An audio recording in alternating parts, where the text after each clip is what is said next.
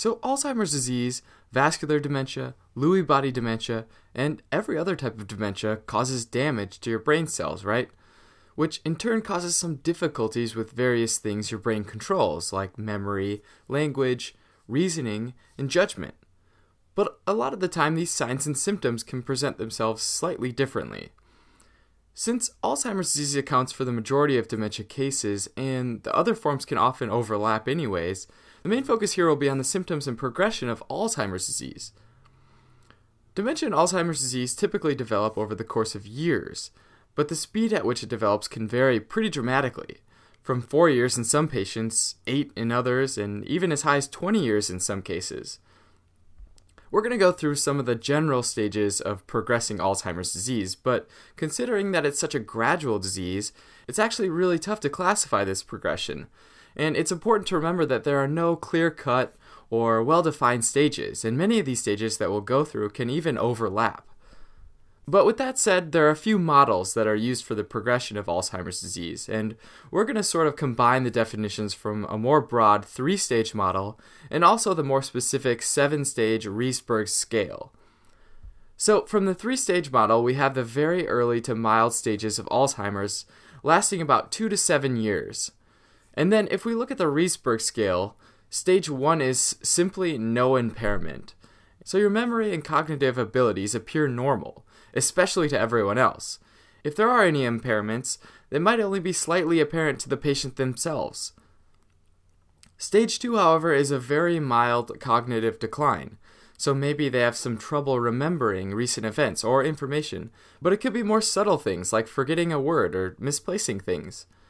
And again, at this stage, these lapses and changes in thinking aren't usually detected by friends, family, or even medical personnel, especially considering half of all people over 65 begin noticing problems with concentration and word recall just as a normal consequence of aging. Stage 3 is signs of early confusion and mild cognitive impairment. At this point, subtle difficulties can start to impact their daily life. The patient might consciously or even subconsciously try to hide these issues. They might have trouble retrieving words, remembering what was just said or read, in planning and organizing, which can all start to affect life at home or at work. It can still be difficult, though, to diagnose Alzheimer's at this very early stage. Now, stage 4 is considered mild Alzheimer's disease. This stage lasts about two years, and during these two years, things like financials and math start to become very challenging, and the ability to remember recent events and what was just learned becomes increasingly difficult. The patient might have trouble carrying out tasks, especially if there are specific sequences, like cooking or driving. But the patients are still usually able to recognize their family and friends, although a diagnosis at this stage is usually accurate. Stage 5 is considered early dementia to moderate Alzheimer's disease. In this stage, cognitive decline starts to become more drastic, and the patient requires assistance they'll probably have trouble remembering things like address or phone number and can be disoriented very easily regarding the time or place. Decision and judgment skills can also be affected, like choosing the appropriate clothes for the day or season, and so the patient may need increased supervision. This stage can last an average of about 1.5 years. Stage 6 is considered moderately severe Alzheimer's disease. And in this stage, there's a significant lack of awareness of present events and this inability to remember the past and carry on a conversation. And they'll likely need help with basic daily tasks like getting dressed, eating, and going to the bathroom. The patient will likely be unable to recall names of family members, but will likely know that they're familiar. This stage lasts about 2.5 years. In the final stage, or stage 7, speech becomes severely limited, and we see a serious decline in basic abilities.